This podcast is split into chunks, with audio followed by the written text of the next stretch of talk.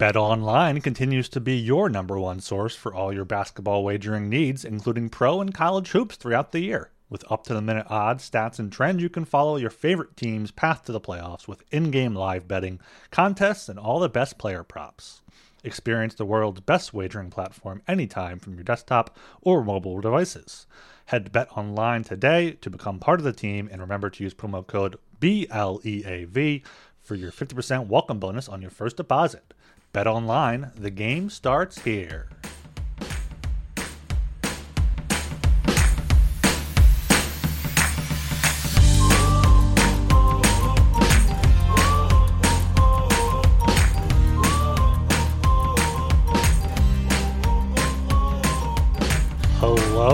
And welcome to the Broad Street Hockey Podcast here on Tuesday, February 20th. I'm your host, Ryan Gilbert. Joining me today is my co host, Joe Di Marini.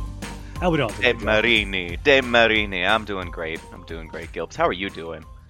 I'm doing good. You know, you know, t- tough weekend of Flyers hockey, t- tough weekend of, of hockey, uh, scoreboard watching and whatnot, but still in a playoff spot. We still got uh, some easy games, one easy game coming up before the weekend. But you know, it's Oof. it's Flyers are the talk of the town right now, and and that's much better than being like uh like some some mid team in the bottom of the standings. I'm not gonna say trap game, but we could be facing one. We could be staring one down they they let San Jose break their losing streak against them at the start of the season, like, and Chicago has Connor Bedard back. So you know, I'm not saying trap game, but I will tweet trap game later so that we are all on the same page. Yeah, Bedard Bedard's incredible. He's back. He's going to win the Calder now. He, I think he had three points, and they lost like six three in their last game to, to, Carolina. I think yeah. I think I saw he he scored a goal to make it like six three or something, and like he stared down the goalie, and the goalie just pointed to the scoreboard. It's like, come on, what what, what are you doing, kid? I love it. I admire it. Good for him. I like, yeah, I like it, but also like you know, earn your stripes a little bit.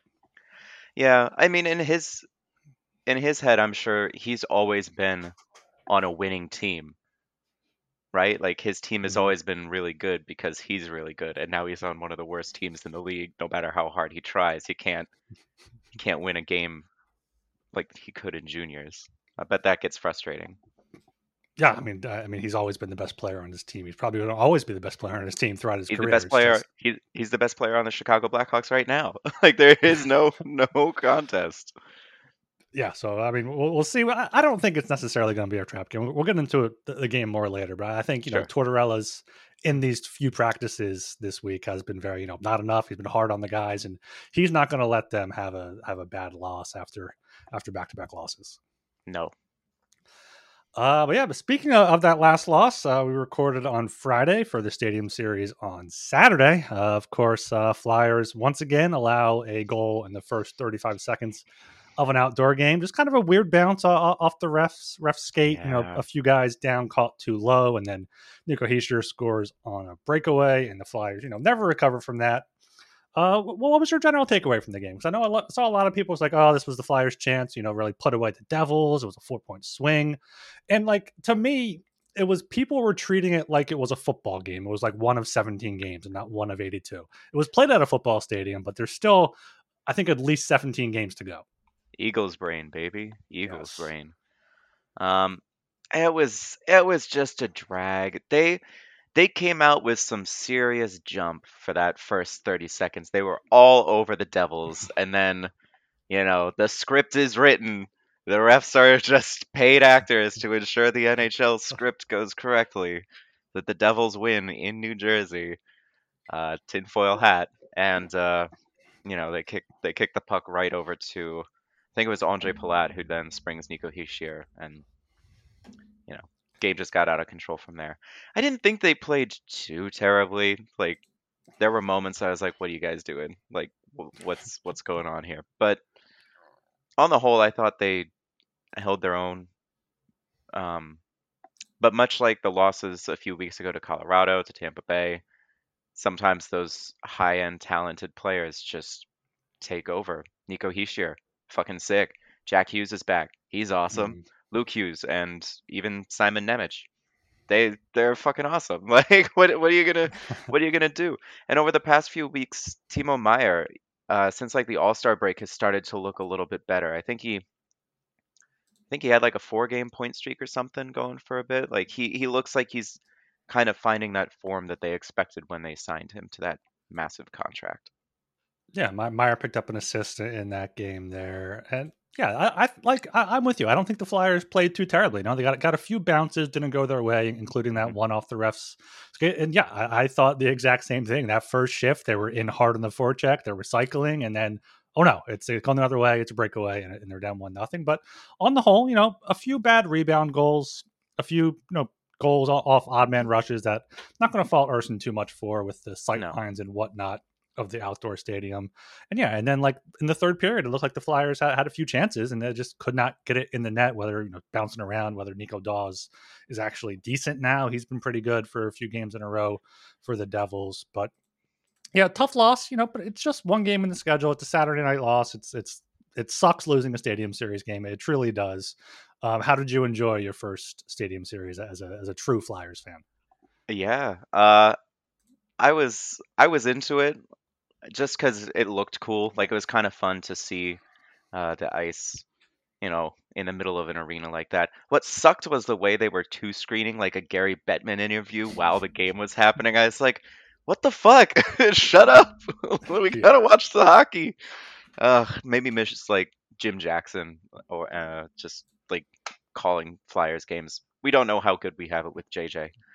Um, but yeah, Flyers outshot the Devils pretty pretty solidly too. Um, Owen Tippett was sick.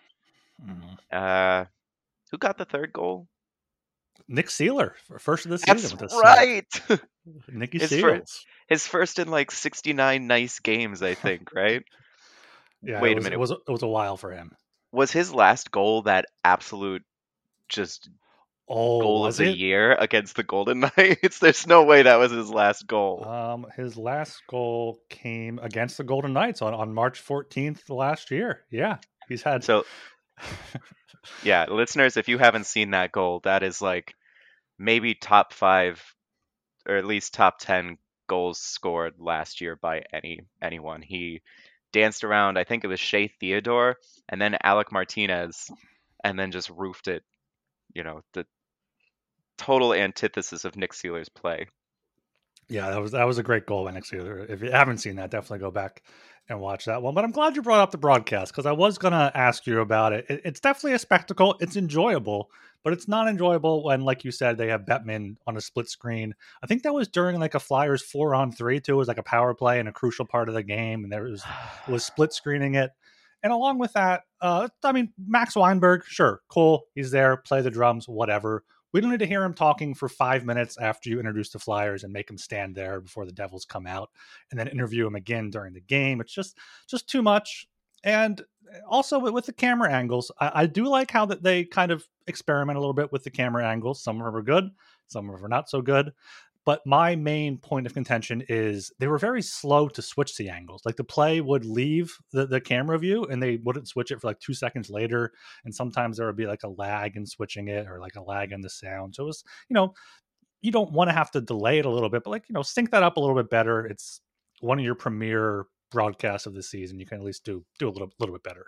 Yeah, I I noticed that. Like sometimes when we're watching like the NBC broadcast, you'll sometimes hear like a stick hit the puck twice as like they kind of overlay the the video or audio clip as they mm-hmm. switch angles. This was real bad. I was like, "Oh, damn. That plays all the way down the ice." And then I'd hear a random like stick hit a puck and it wasn't even like related to what was happening on the screen. Um no, eh, I don't know. Sometimes those national broadcasts just feel phoned in because nobody cares about the rebuilding Flyers and the New Jersey Devils, a franchise that shouldn't even exist. So yeah, but did you know the game was in New Jersey? I'm not sure if you you caught that based off the broadcast. Whoa, really? Uh, I, wow. I, my, go back and rewatch it. You might pick up on a few subtle hints there. Whoa, that's crazy, man! Yeah. I thought that was where the New York football team plays. that's insane. Uh, yeah. Um, so yeah, any other general thoughts from that game? Uh, are you still confident in Ersson? You still confident in the team moving forward?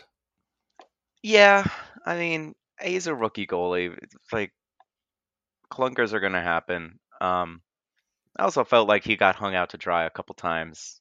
Yeah, yeah I, it just I don't know. I felt like some of the structure, maybe it was an ice problem.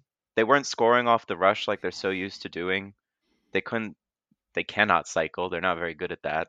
Um, but eh, it it's a stadium series, special case. If they come out and lose to the Blackhawks, then then I'll have some problems. Unless it's Cal Petersen in net, which in which case, like you know, that there you go. I'm not saying trap game. I'm not saying trap game. Yeah, I mean, if they lose to the Blackhawks, that going to be that's going to be three in a row, and then they have the back to back this weekend at home against the Rangers and at Pittsburgh. So that could easily be five in a row. And then they have Tampa Bay at home, which you know could be six. So it could just be another another month of streaks for the Flyers here. But yeah, I I'm glad you brought up the uh, the ice too. I, I'm not sure if it was you tweeting about it or another tweet I saw. Was like, yeah, the Flyers typically get chances off the rush and they you know this ice isn't as good so they're not going to be able to use their speed as much. And, and we definitely saw that. Like the, the devils were able to take advantage of some odd man rushes and some breakdowns as you mentioned. Morgan frost on, on that second goal by by tyler Toffoli, just horrible horrible off the uh, off the face off there in his own zone lost his man his uh, expected goal numbers for the game were not very good. Him, both him and Tippett actually were were down there towards the bottom. So just just a, kind of a game to forget for a few guys there. But luckily TK, the Flyers have TK especially. That was that was a boneheaded penalty that kind of that was the end of it right there. Yeah, yeah. I mean, him and who was it? Him and Miller going back and forth. I think, or no, Smith, Brendan Smith, who Brendan then Smith. then scored a goal, of course, because because of why why wouldn't Brendan Smith score a goal? Like his second of the year or something like that. Yeah, yeah, yeah. Second of the year for for him. Yeah, that, that made it that made it uh three one after the Flyers had made it two one, and they thought it could have been a game, but no, of course misery, not. pain, and misery. Yeah, I'm glad I wasn't there. That that's yes. all I'll say. I'm glad I wasn't freezing my ass off to watch that loss. Yeah, I don't think anyone of the Broad Street Hockey contingent went. I know Kurt was talking about it because he lives so close, but he ended up not going, which must have been uh, a, a, good decision because I can't imagine Whew. watching that game in the freezing cold with awful Devils fans just pouring it on you. Could, could not could not do that. No. What a relief for right. him. Yeah. All right. That, that's enough about the Stadium Series game. It's one game. They get a chance to bounce back on Wednesday here, but What's not going to stop is the trade rumors leading up to the March 8th trade deadline. I think we're two and a half weeks away now, 17, 18 days, something like that. And on Monday's 32 Thoughts podcast, Elliotte Friedman once again had an update on the Sean Walker situation. Uh, he mentioned that he thought there was a time where people thought the Drysdale acquisition pushed Walker out. I, I, I agreed with that. I wrote about that on BroadStreetHockey.com. Read and subscribe. But he says now, you know, they're playing poker a little bit. They're trying to sign people, but they're saying, hey, there's a limit, but they're also setting high prices on guys. It's almost like they're waiting to see what happens first. We get what we want, or the player signs. And he said, I think in Walker's case, the pendulum has definitely swung to we prefer to keep him. And he mm-hmm. cited the reason being Drysdale not being ready to play defense yet, which definitely definitely is something we we have talked about that here on the podcast here. And also obviously he didn't mention it, but the Ristolainen injury could play a factor in that as well. Um, so the Flyers could resign Walker. Apparently, he's looking for closer to five million. Flyers are trying to go in the mid to low four million dollar range, which you know, if in a vacuum, if the Flyers aren't rebuilding, that's fine. You know, Sean Walker's been a, a decent defenseman, but given where the Flyers are at and when this uh, little tidbit came out on Monday morning, I know uh, some Flyers fans did not exactly react to this rather rationally, which is understandable because the Flyers have been, been saying all along, we're going to sell, we're rebuilding. Torts has talked to players about like, okay, you, you make a move, and that, that's very respectable there. But if the Flyers don't trade Sean Walker, we, we, we, talked about this a few weeks ago. Like, I think the fan base is going going to be pissed. But also, this is, could just be the Flyers being like, okay, we have to negotiate with the player because what if we only get offered a third round pick? We can't we can't just be like, okay, I'll give in. He's not, we don't have him signed. I'll give him up for a third round pick. They, they can't do that. So, what are your uh, overall thoughts on this update here? Well, at least the fans aren't apathetic. That's a nice that's a nice change, you know. Yeah. Uh, people are back to caring again. Um, like I've we've talked about it, and it's in my mind, it's like a Doctor Strange multiverse thing, where if one thing happens, then another thing could happen, and that could influence another thing. Like in a vacuum, if you just don't trade Sean Walker, that's probably a problem. But if you trade Nick Seeler, the Risto injuries for the rest of the season, or you trade Ristolainen, which we'll get into later. I still think that is a better offseason uh, move to make. Mhm. Then all of a sudden, you could talk yourself into Walker being an own rental if people aren't willing to pay the price that you have set for him. Uh, obviously, as a GM, you have to negotiate. You have to like try and find a good deal. But if other teams aren't budging on what they're willing to offer the Flyers for Sean Walker, Danny can just say, "Hey, I may be a rookie, but you can't bully me. I don't need to move him. We're in the playoff push." So then they keep him. Um, Drysdale definitely not ready to play defense. I think I saw on Twitter that he got absolutely chewed out by Torts at practice uh, this morning. I guess probably was Yeah, this think, morning. I think yeah, today or yesterday. Yeah. Um, poor kid, but also, yeesh, he's not looked not looked too great uh, for a couple games here. Neither has Frost, but that's another story. Um, no, just if they're going to not trade Walker, something else needs to occur. And again, Ristolainen has term. Maybe they sign Walker because they know a team is going to trade for Ristolainen in the offseason. Like maybe the framework of the deal is set up now. I think it was Chuck Fletcher.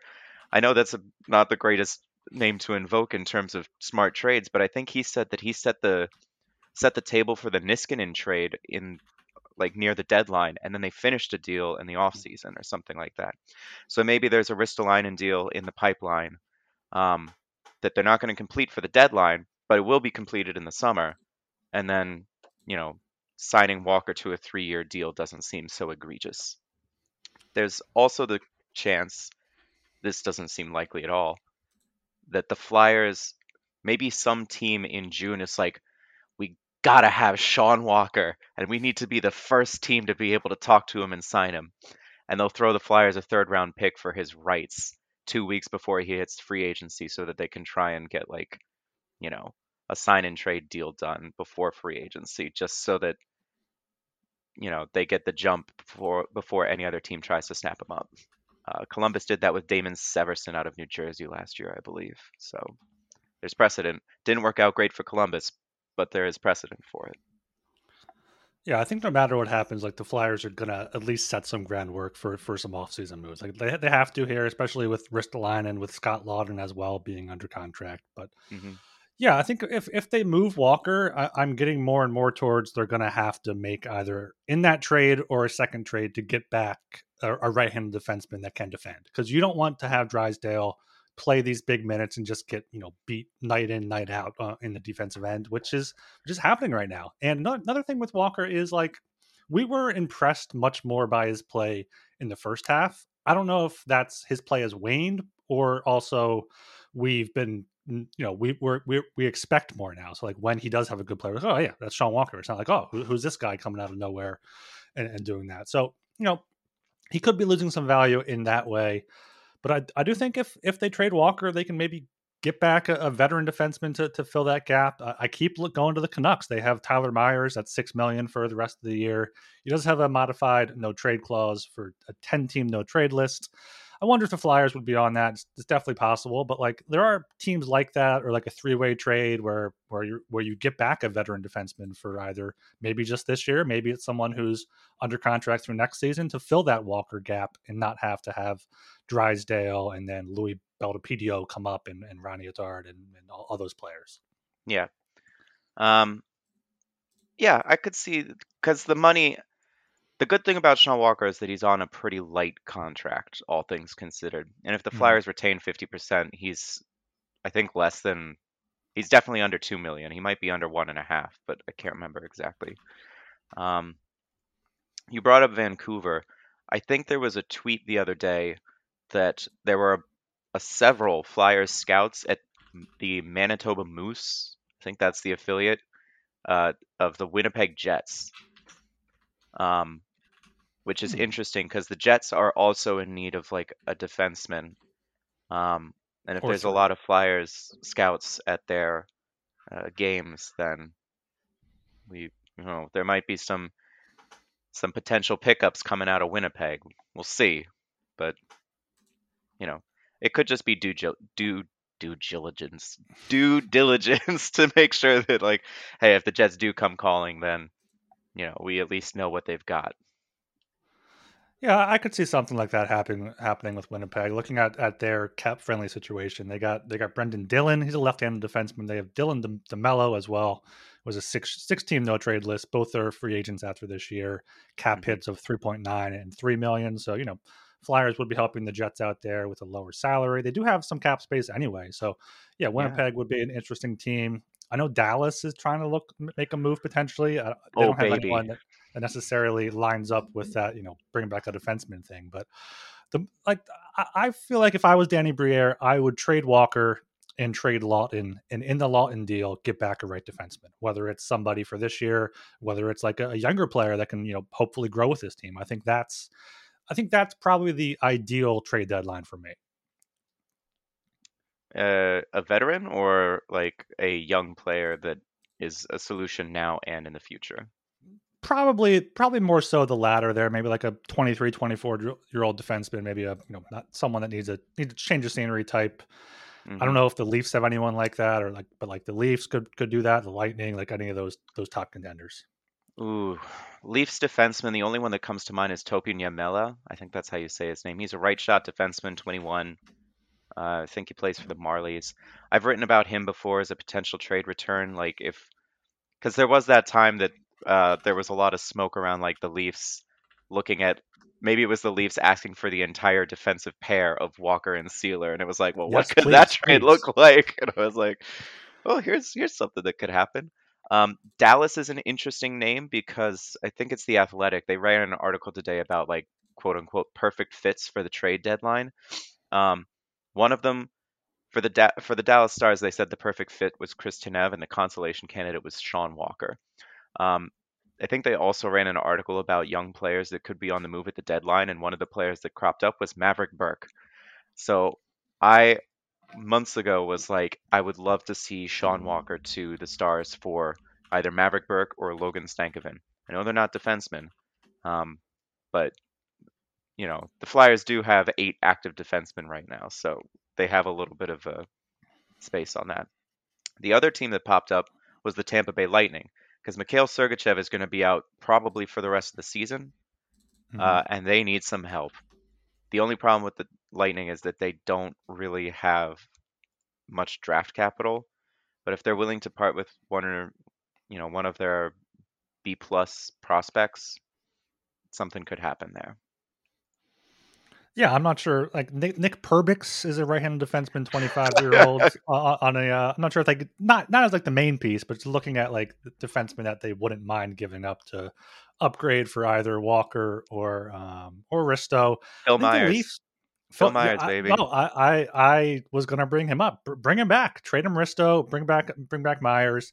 And also, like, we can't be worrying too much about what what's going to happen with the Flyers defense if they trade Walker and or Risto. Like if if the Flyers make the playoffs, great. If they don't, because they trade these people, that's fine. So be it. Yeah, they could they could very well miss the playoffs without trading these people. They could be like, okay, we're gonna these are our rentals. We're gonna hold on to them. We're gonna try to build some cult, winning culture here, and then miss the playoffs anyway. Like that that's still a possibility with this team. Well, someone with the Leafs, uh, uh, Timothy Liljegren was a uh, 17th overall Ooh. pick back in 2017. So, you know, he could be a, a, maybe an Owen Tippett type that they can get a change of scenery if they trade uh, Walker and or Seeler or Risto up there. They did trade uh, Rasmus Sandin last year at the deadline, so I wouldn't be shocked if you know that wasn't out of the realm of possibility. Um, mm-hmm. Hold up, I just had something here, and I completely blanked on what it was. oh, Perbix. Uh, uh, yeah, I don't know if you remember this, but I think that on the old Broad Street Hockey podcast, Charlie brought up like, oh, they could just call up this guy named I don't know Nick Perbix. He just was like looking at their roster, and he'll be a perfectly good top four defenseman because it's the Lightning and they're really good at this stuff. Lo and behold, Nick Perbix is uh, there. He is playing some good hockey for the Lightning. So yeah, be, become coming full circle then if he comes back to Philadelphia coming full circle, and Phil Myers too. Yeah. Um, yeah. No, love it. Um, but like you said, if the Flyers miss the playoffs because they trade their defenseman, in my mind, that's more reason to not trade Scott Laughton now, because the Flyers have been doing a lot better than some of the teams below them in the standings who are going for it. Scott Laughton is the kind of guy that those teams are going to go like they want, right? So mm-hmm. if the Flyers miss the playoffs and end up drafting 14th, well, what if the 10th overall or a ninth overall team is something like I don't know the Wild or the Devils, even one of those teams that's going for it but somehow punted this season. What's more valuable to them now, a roster player or, um, you know, that draft pick? So then you kind of can look into well, what if the Flyers trade up by sending one of these teams their 14th or 15th overall pick plus Scott Laughton to move up five or six slots. So that's that's one of the main reasons I'm like the ter- the guys with term unless someone gives you an absolutely like blow your doors off, knock you knock you on your ass offer, they might have more value in the off season. And the Flyers have the leverage to make teams wait if that's the case. Um, the other reason is, of course, the cap. This is the last year that the cap is going to be as stagnant as it has been because mm. the uh, escrow has been paid off from the pandemic, uh, which basically was the owners were paying players their full salary even though there was less income because of pandemic restrictions. They've paid all that back now, which means the cap is going to start going up three to four million, maybe annually if you're trading Rasmus Ristolainen and his $5.1 million contract at this deadline, that stagnant cap is really putting the like screws on uh, the contending teams. If you wait until the summer when the cap goes up again and they have some more flexibility, maybe some contracts come off the books, maybe they make another trade to clear some space, you won't be you won't be accepting a lower than necessary offer just because of the way the cap has, you know, aligned itself.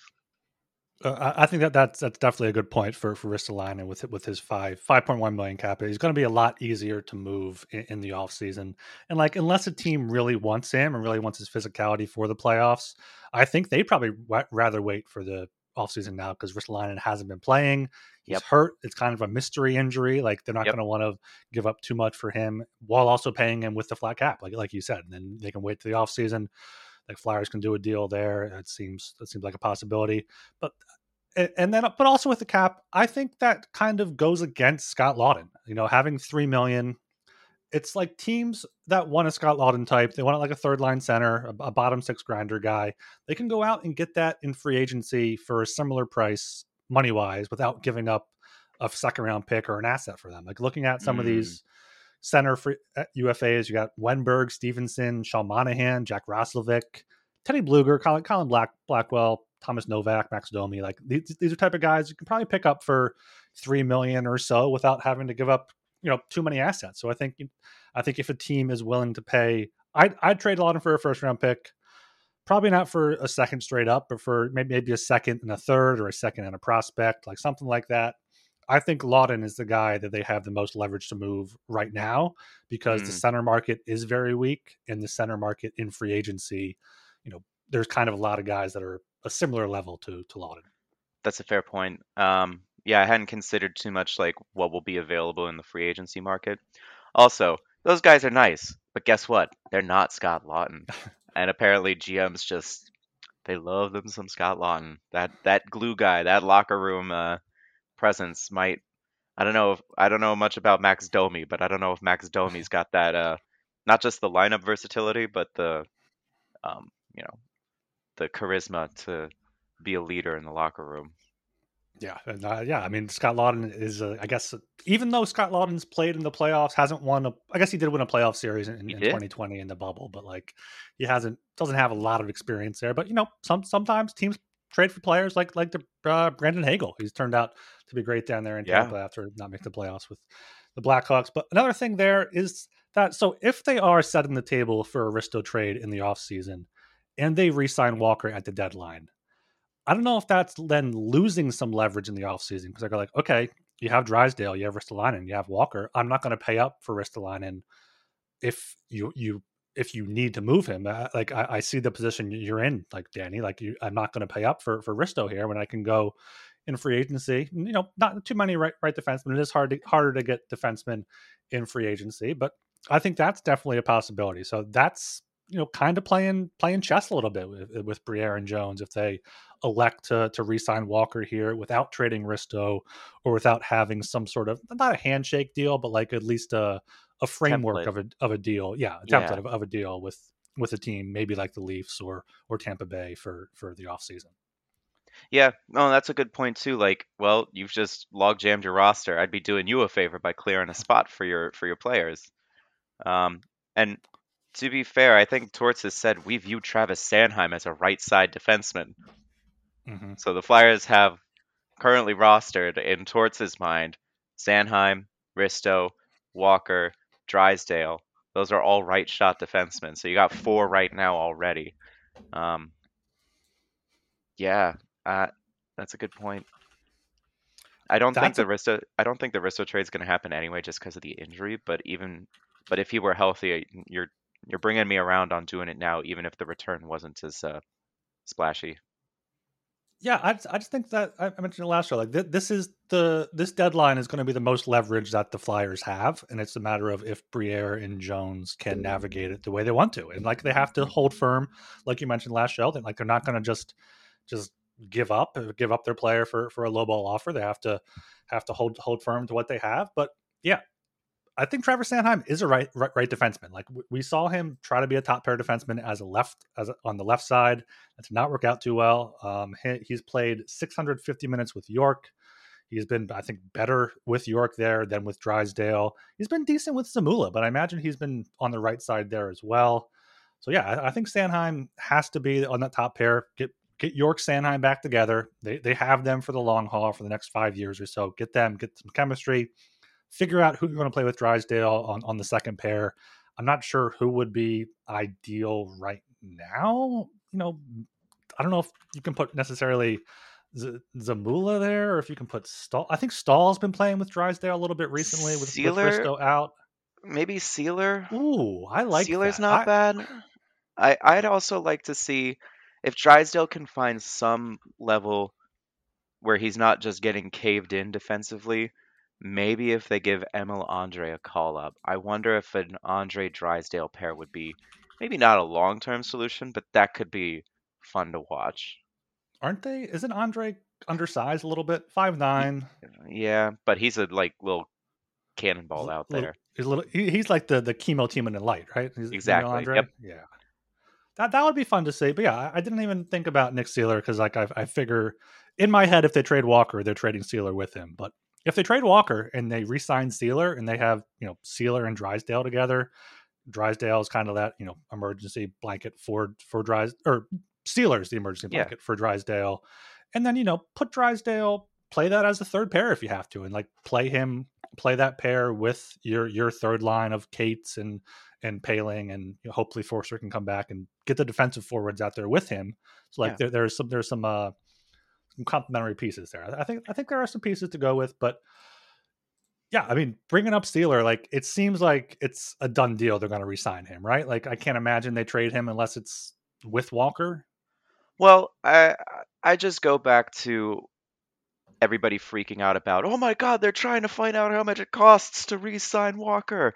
Why would you ask that? And it's like, well, maybe the team you're trading him to is kind of interested in keeping him or would try to extend him and wants to know, while negotiations are happening, hey, how much would it cost to sign this guy? Well, then Danny and Jonesy can be like, oh, it's going to cost you about this much. This is what his agent has set him at. We've had conversations around this price. You know, this is just the ballpark of where you'd be starting from. And I'm like, oh, that's good information to have. That's, you know, that's Briere and Jonesy's job to know that information. Um, so I don't know if it's a foregone conclusion that they re-sign Nick Seeler, just because maybe they are just doing their due diligence. So that if another team is like, "Hey, we want this shot blocking, mitts dropping, hard nosed defenseman on our team," how much is that going to cost us? The Flyers can be like, "It'll cost you this much." Yeah, I saw something on Reddit. I think last week that was like, who, who are the best shot blockers like in the league? Like, like it looked He's at number one. stats. He's number one. Yeah, not, not, not only in terms of like the most blocks, but like the percentage of blocks or whatnot. Like he's good, and he will block any shot you ask him to on the penalty kill. He, he, he can even snipe a few goals, as as you saw on Saturday night. So yeah, he's a piece that I think I'd rather keep Seeler than give him up for like a, a fourth or fifth rounder. But you know, if you can be a sweetener, you know, I, I don't mind giving him up necessarily. Um, too much there.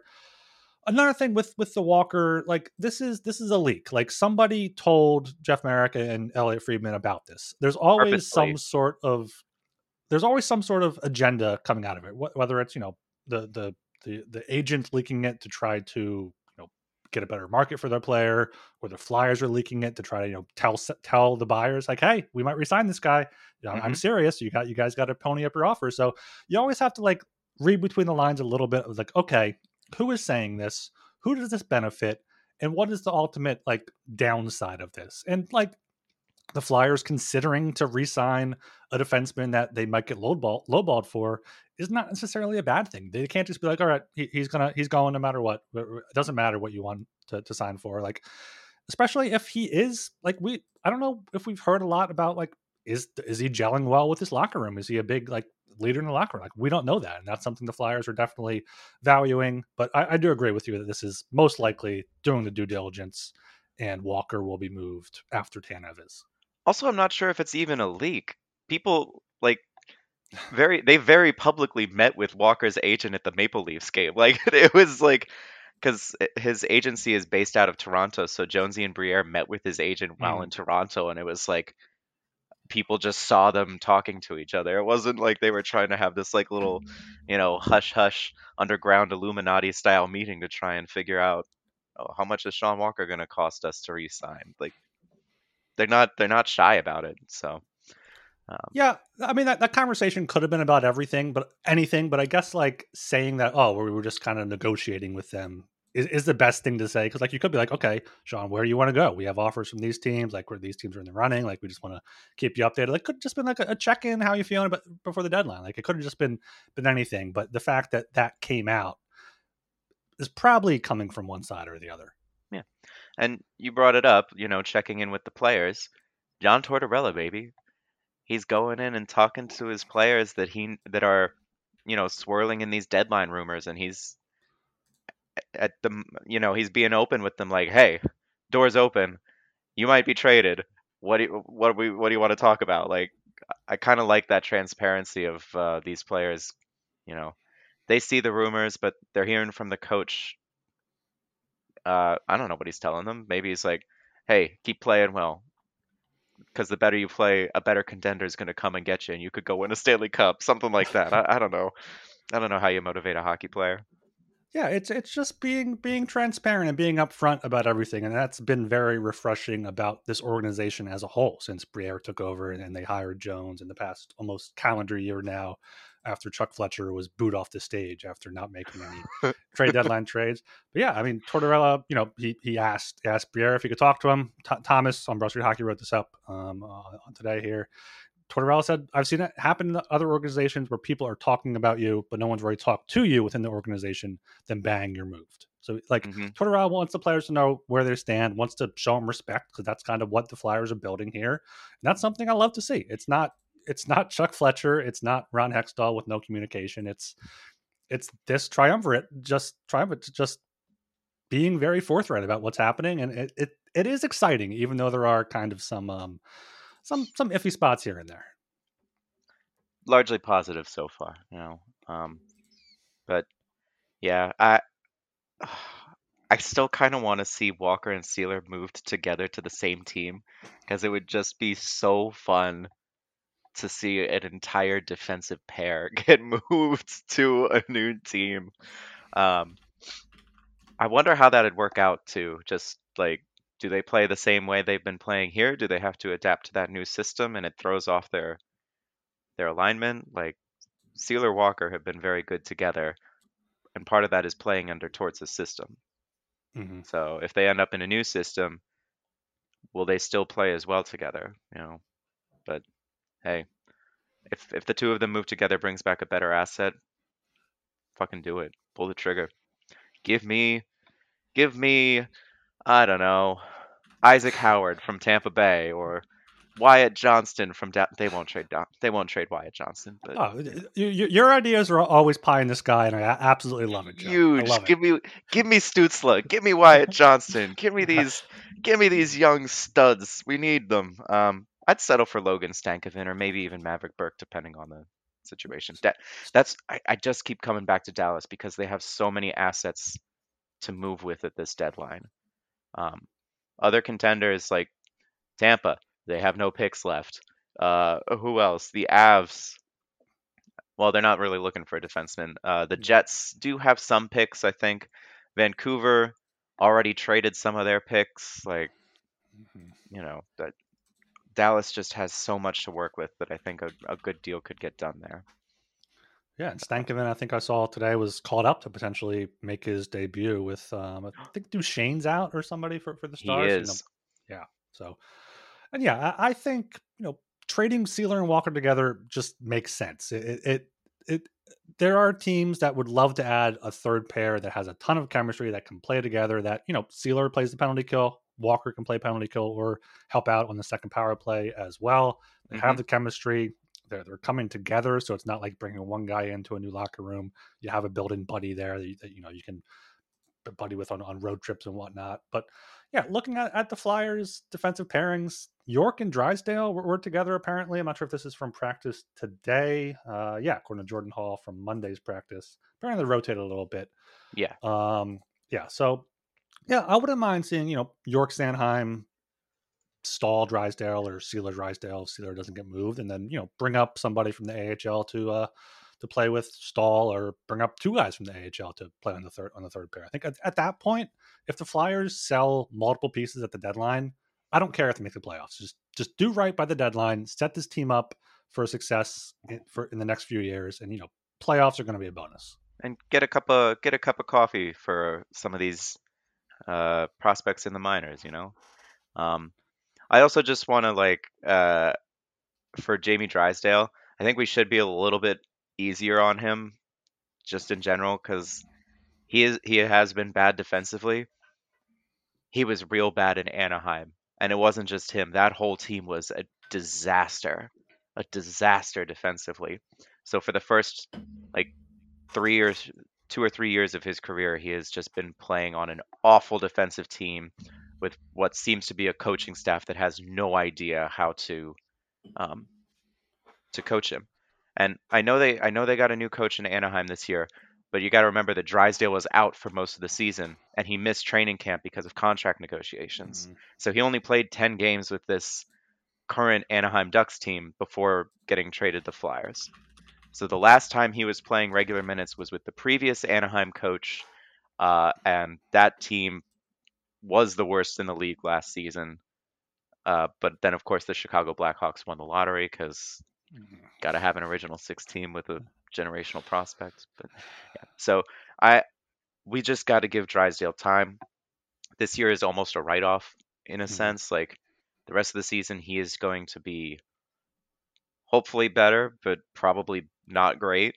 And now he knows what this coaching staff expects of him and what to work on in the off season when it's time to train. And shit, he's got his buddy Cam York here. They can stay in town and stay at the Joel Farabee house and have a have a have a good time. He did get a, a bed, right? He that was a whole saga that uh, Drysdale didn't have a bed and he was sleeping on a futon and stuff. Yeah. Um, but yeah, I I'm kind of taking an approach to Drysdale that I took to Farabee last season, where I was like, he didn't get a proper off season of training. Um, he was in a new system. And by the end of last year, he was starting to look like himself again. And then this year, he's just been dynamite. So I'll give I'll give Drysdale a pass for the rest of the season as long as he isn't like horrific. Yeah, I mean that's a great point. We, we can obviously like when he if he has bad plays, we can call him out and you know say he's playing poorly. But I, am not going to put too much stock in, into this season. Like since the start yeah. of last season, he's played a total of uh, what 32 NHL games. Like 24 this year, eight last year. He had a ton of injuries change in system, change in coaches, no training camp as you mentioned. So yeah, and yeah, this offseason, you know, he he's gonna he also did not have the training camp with, with, the Flyers where, you know, everyone else knew what to expect with Torts, everyone else had just had that uh conditioning and whatnot. So a bag getting, skate. He's yeah, gonna get, get the bag skate. bring out the rope.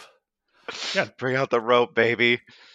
Yeah, Drysdale. Yeah, Drysdale having York is going to be great too. York's been much better now in in the uh this in this second season under Tortorella. He mentioned him him earlier last week, saying like you know he didn't know what he was. He didn't know if it was an NHL defenseman at the the end of last season, and this this season he's been great, great both ways. Great offensively, great defensively.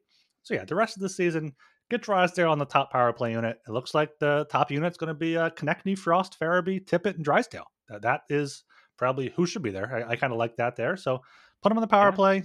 Let him take his licks defensively. Let him learn. That's what these next few years are for, especially for uh, what is he? He's still still 21. He turns 22 in April. So yeah, he's gonna he has a bright future ahead of him. He's still a few years away from prime.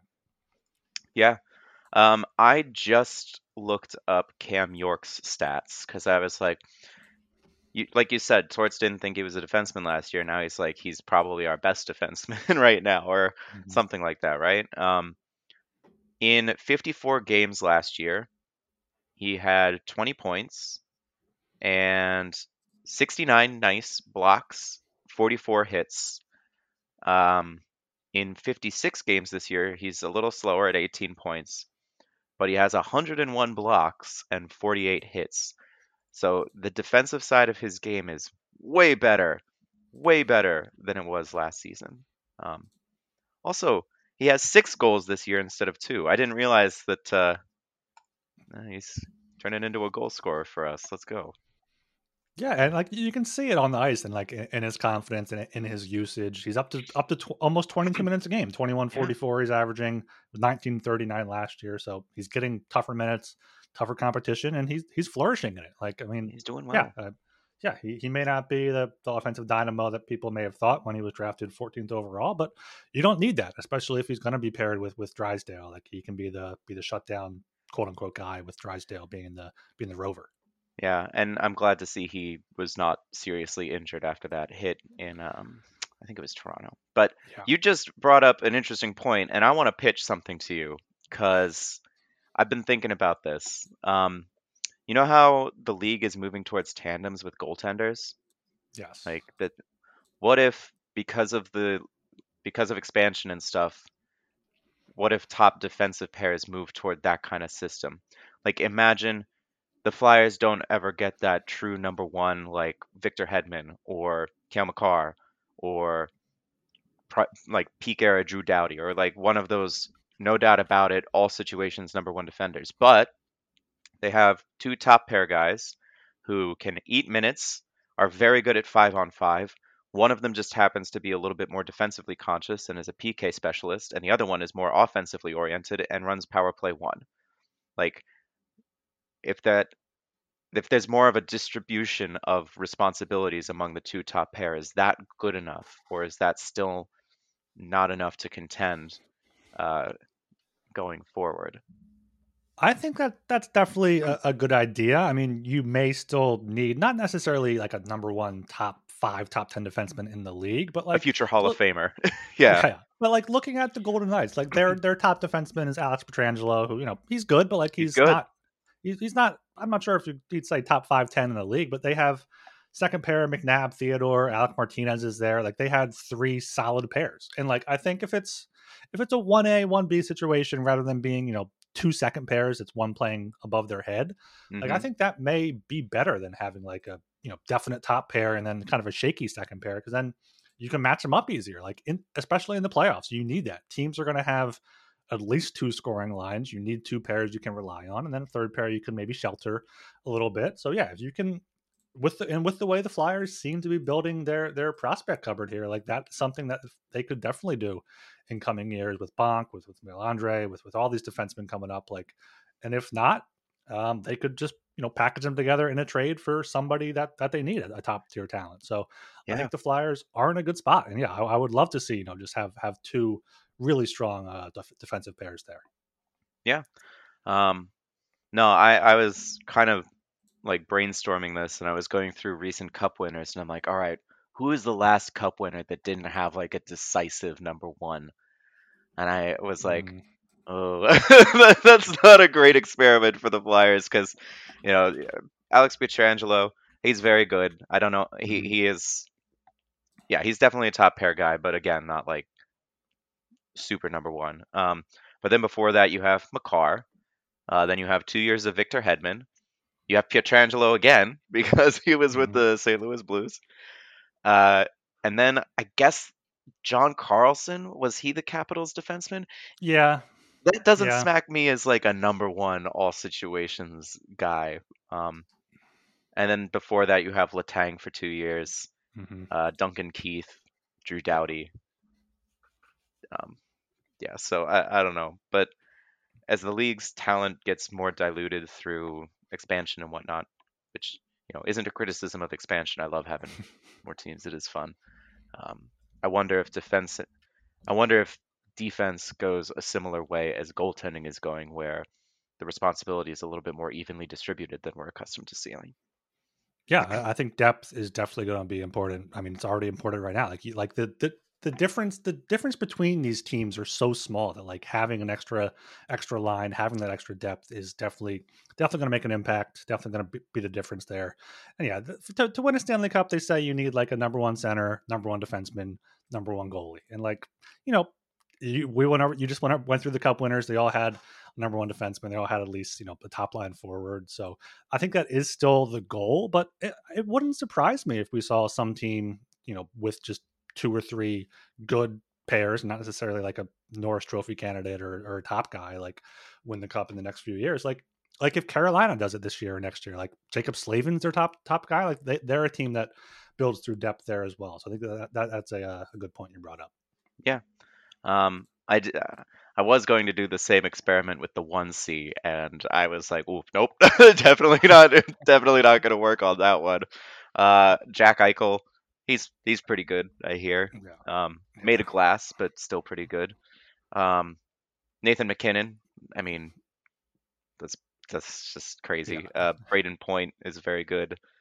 Um, Ryan O'Reilly, I was gonna say Ryan O'Reilly in his prime, but he's still killing it with the Predators right yeah. now. He's still Yeah. killing it. Um, uh, Nick Backstrom was phenomenal. Yeah, Uh, and, and Ku- Kuznetsov killed it that that playoffs too. They they had real two two top centers there. Yeah, like the Crosby Malkin one-two punch for the Penguins. Uh, Yeah. For the Kings, they had Kopitar, Mhm. and then the Blackhawks had Jonathan Toews, right?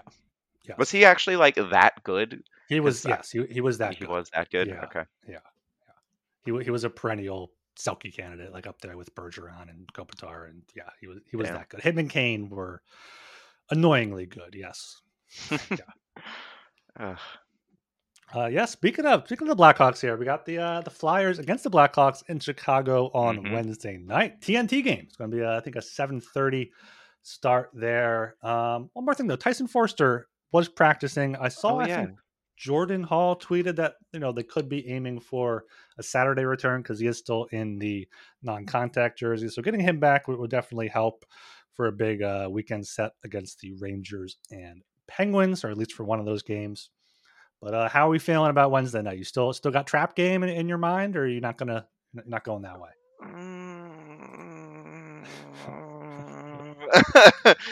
uh, if if someone could just play like the audio of Marge Simpson giving that groan, that's like exactly where I'm at right now. Um, I did not think they would miss Tyson Foerster as much as they have, because he might not have been producing the points, but his defensive impact was unreal. Um, and now the Flyers are getting lit up, and I'm wondering, hmm, how much of that is like not having Tyson Foerster in the lineup? Do we know exactly what happened? Like, we know it was a foot injury, but clearly it must not be broken if he's like only going to be out for like two weeks. Yeah, I guess it's probably like a bruise or a swelling that they're waiting to go down, Contusion. maybe, or yeah, some something, some one of those words that they that they use. Yeah, Um, but yeah, I, missing Foerster, like it really does impact the Flyers' depth. Like looking at their bottom six, Poehling, Cates, Hathaway is the third line. Deslauriers, Laughton, Lycksell is the fourth line. Like replacing Foerster with Deslauriers, essentially, who only plays five to ten minutes a night, is uh is is not good. Not good for Also, the defense there. that they haven't even been running 12 forwards. They've been running 11. like it, it's been yeah, they've swapped Foerster for Deslauriers, but they're also running their forwards even more ragged because now Deslauriers is only playing for 5 minutes a night. Um hmm yeah, and then Zamula I guess is the 7th, although I don't see him on daily faceoff right now. He must be having like a maintenance day or something. I don't think they list the seventh on daily faceoff because they only have a spot for six. Because most teams go 12-6. Most teams go the normal 12-6 and have 12 forwards that they can play. Anytime I've seen it as a 11-7, they have one of the defensemen as the fourth line Yeah. right wing. and I'm like, oh god, do we have to keep doing this? Because I like it's worked okay, but again, coming up on the trade deadline, best way to fix that is to trade someone off the blue line. Um, Mm-hmm. no, I, I just I wonder how exhausting it has to be where you run 11 forwards. One of them's Nick Deslauriers. He's going to sit for 15 minutes because he's taking a fighter and an instigator. And then even when he's on the bench, he's only going to be out there for like three or four minutes a night. So you're running 10 forwards and seven defensemen. Um, Yeah, yeah. I want to Maybe- see more of more of Olle Lycksell. Like he, he's he's been good in the AHL past two years, seventy three Yeah. points in eighty six games. I think he only played four or so minutes in that Coyotes game. I don't know if he that turnover he had in, the- in the Ooh, defensive zone maybe. Uh, has him in the doghouse. But yeah. I'd rather you know see what you have there uh, rather than play Deslauriers. But maybe that's going to be a you know after a deadline. We'll we'll see what happens. Post deadline or once the playoffs are like not an option, I guess. Um, turn the rest of the seasoning into a fact finding mission. Mhm. I part of me it just popped in my head. I'm starting to wonder maybe towards maybe they're trying to run this 11-7 because they want the defensemen to be more aggressive in the zone and because they're down a forward or two if Deslauriers is in the lineup. You know, it, it would be encouraging for Drysdale or York or Sanheim to be like, "Hey, our forwards are run ragged. Get your ass up there and start driving the net. Get some offense going." Um, but I, I don't know. I think it also helps running 11-7. Like if a defenseman makes a mistake, Torts can kind of bench him for a little bit. I don't know if that's happened. I haven't really looked at the, the time on ice logs, but I Not can see that happening. Or like, or like if you know Staal's not on his game or Zamula's not on his on his game, like you know, not play him as much, and that doesn't give you down to five defensemen. Which That you know, that's that's what they were doing at the beginning of the season. I think after Cates went down with injury, they were running 11-7 because he wasn't Torts didn't have confidence in Zamula, so he'd bring Mark Staal just in case the like Egor Zamula didn't have it that night. So he'd throw he'd throw Staal out there and bench Zamula. Um, but ever since getting moved to the power play, Big Z has looked not too bad, not too out of place. So mhm. he doesn't need to bring that em- smash in case of emergency Mark Staal button anymore. Yeah, and, and Noah Cates is another guy that like you didn't realize how much he impacted the Flyers until you know he returned because like he, he was good start of the year he had a had an injury and now he's back again and like he's only has eight points in 34 games but like he, he does definitely have a lot of uh, impact on the two way game. Well, he was lousy to start the year, so I, that injury might have been the best thing that happened to him because it allowed him to get some time to recover from I think another in- injury that he might have been dealing with, and then uh, you know he he's been able to split the season in two. Like, okay, before the injury I was shit. I'm just gonna forget about that, and now I can just pretend this is the beginning of my season and go out there and do the things I need to. Um, huh. I just looked up on a hockey reference and at quick overview, his face-off game has improved significantly since last year. Like, Ooh. I'm happy to see that because they need him to get better at that if they want him to be a center. Um, yeah, Speaking of face-offs, I've noticed Konecny taking more. Specifically in the Stadium Series game, it was a four-on-four, and they put out Konecny with Tippett, and Konecny took the face-off. It doesn't look that great because really? his face-off percentage is 36, but like I've noticed him take take it when like Couturier gets kicked out too, and like he, he wins it sometimes. I don't know if that's something they're kind of working on with him, but so I would imagine, I think, how do I put this? I think the NHL changed the rules about what counts as like encroachment, and they're much more like refs have more leniency, like leeway to kick people out of the face-off circle for smaller stuff. So I'm wondering if because you know, TK is line mates with Coots. Whenever gets Coots gets booted, TK is the one who just has to step in and do it, and it's happening more because the NHL has like changed the rules about it or something. Just drop the puck, ref. Just drop the puck line. Just drop the fucking puck. Just like like let's let's let's get this game going. Um, but I I kind of like to see. Oh, I gotta look it up now. I wonder if Tyson Foerster's taken any face-offs. Let's, let's Yeah, see. let me take a quick quick peek see at this I don't because think he's taken taken many because I think he's been on a line with you know he at took least one. He took one this season and he lost it. So, uh, no, the the only reason I ask is because um he played center as a junior, I think, Mhm.